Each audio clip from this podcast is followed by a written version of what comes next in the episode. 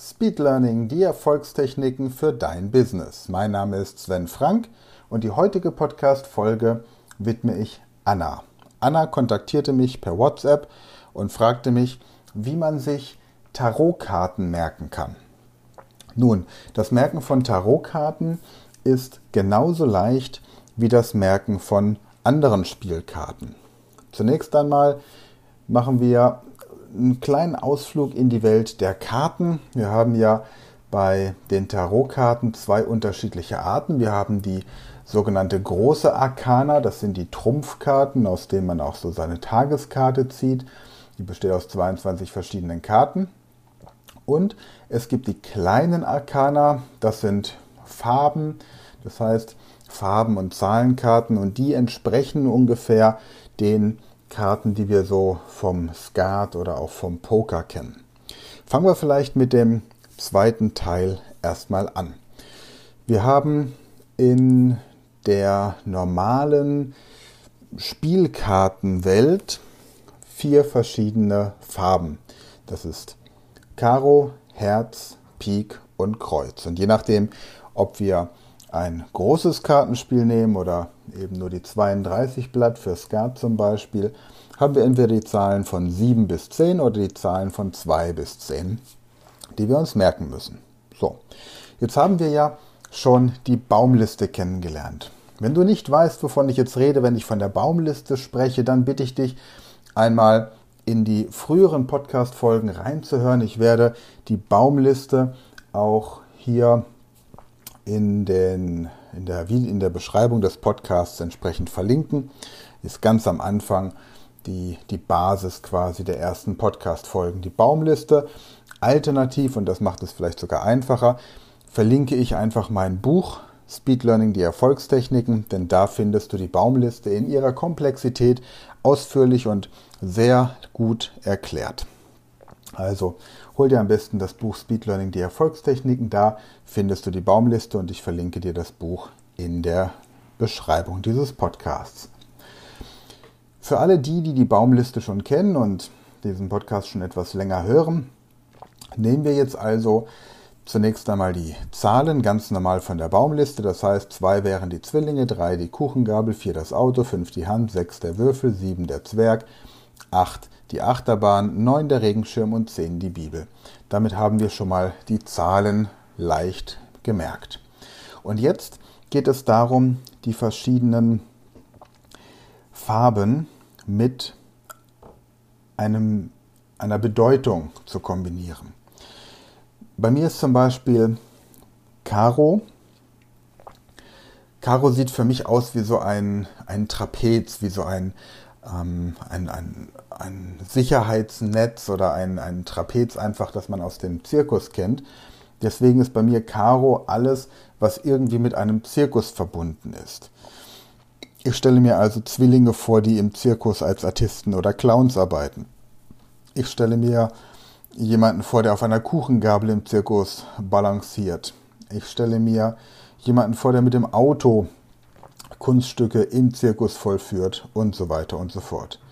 Herz ist etwas, das bei mir etwas mit Liebe zu tun hat. Das heißt, Zwillinge, ich denke an ein Zwillingspärchen, das ich sehr äh, in mein Herz geschlossen habe.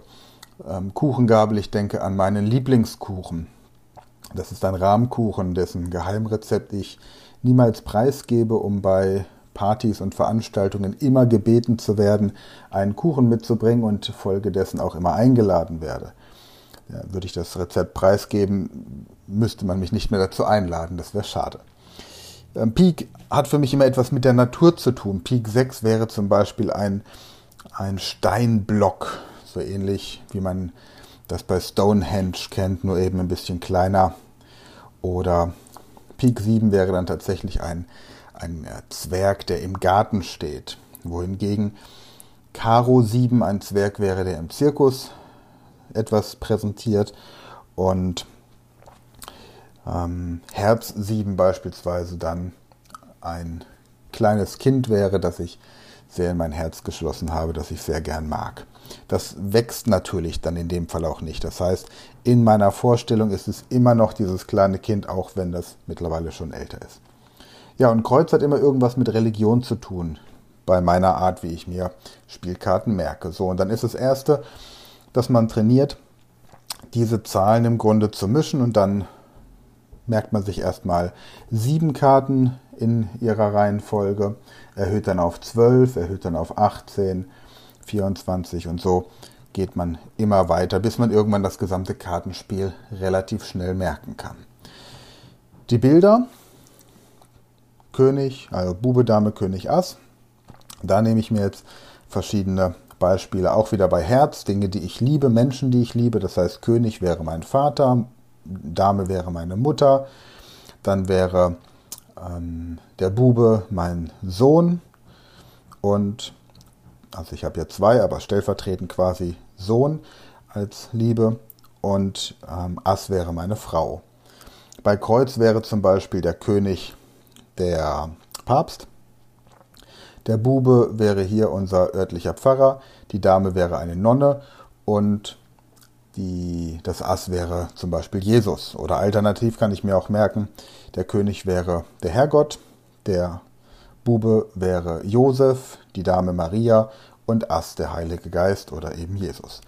Pik bei der Natur, da stelle ich mir als König Merlin vor, der ähm, als Druide irgendwo rumläuft. Dann für die Dame eine Hexe, für den Jungen dann einen äh, Elf und für Ass zum Beispiel ein, einen Gnom oder irgendetwas anderes. So, und bei Caro im Zirkus genau das gleiche. Der Zirkusdirektor, Bube ist ein Clown, Zirkusdirektor ist der König, die Dame ist dann eine, äh, eine, eine ähm, wie nennt man die dann? Die Athleten, Architekten, die Akrobaten, genau. Eine Akrobatin, so eine Schlangenfrau und Ass wäre dann vielleicht ein Tier. So, und so könnt ihr das euch entsprechend merken. Gut. Nun haben wir beim Tarot, um den Bogen zu schlagen, entspricht Kreuz den Stäben. Also stelle ich mir die alten, den, den Bischofsstab vor, den eben die Bischöfe haben, als Stab. Und schon bin ich bei dem religiösen Aspekt für die Tarotkarten der Farbe Stäbe.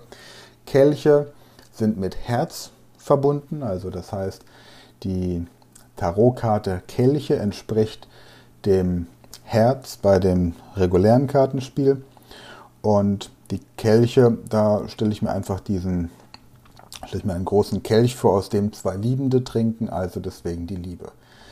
Dann Schwerter ist assoziiert mit Pik, das entspricht der Natur. Ich stelle mir also vor, wie jemand vielleicht mit einem Schwert statt einer Sense irgendwo das Feld bestellt oder auch dieses Schwert von König Arthur, das ja mitten im Wald in einen Stein gehauen war, auch Symbol für die Natur. Und Münzen entspricht Karo, also dementsprechend dann das Eintrittsgeld, das man für den Zirkus bezahlen muss. Und so habe ich das. Gleichzeitig kann ich die Elemente entsprechend noch zuordnen. Das heißt, ich stelle mir vor, ich stelle es mir nicht vor, aber die Stäbe sind dem Element Feuer zugeordnet. Ich habe also quasi meinen religiösen Part und stelle mir vor, wie zum Beispiel dann der Stab anfängt zu brennen. Der Kelch ist Wasser zugeordnet, das kann ich mir gut merken, weil da eben Wasser reingefüllt wird. Münzen sind dem Symbol der Luft, dem Element der Luft zugeordnet, also werfe ich einfach Münzen in die Luft und schon merke ich mir dieses Element. Und Schwerter sind der Erde zugeordnet und auch da habe ich wieder diese Symbolik aus der Sage von König Artus, dieser, dieses Schwert, das in den Stein, also quasi in die Erde hinein ähm, gesteckt wurde. So, und wenn ich mir dann die die große Arkana merken möchte, das ist natürlich ganz simpel mit der Baumliste. Die 0, bei der 0 habe ich immer noch so ein WC 00 und stelle mir jetzt eben vor, dass jemand aus diesem WC trinkt oder sich dort drin die Hände wäscht und wer so etwas tut, ist ein Narr, also ist die 0 der Narr. Eins der Baum, ich stelle mir einen Magier vor, einen Zauberer, der auf einem Baum sitzt. Und dann überlege ich mir, wenn ich jetzt mal hier draufklicke, zum Beispiel der Narr, die Deutung symbolisiert das jugendliche Unwissenheit und Unbekümmertheit, sorglose ins Leben hineintreten. Also, das assoziiere ich jetzt alles mit diesem Narr, der aus der Toilettenschüssel trinkt. Der Magier hingegen sitzt auf dem Baum und symbolisiert Selbstvertrauen, Willen, zeigt einen Menschen, der sich seines Könnens absolut bewusst ist und der sitzt da eben auf diesem Baum und macht da Klimmzüge oder irgendwelche anderen Tätigkeiten. Zwei, die Hohenpriester, Priesterin, ich stelle mir Zwillinge vor, Zweieiige.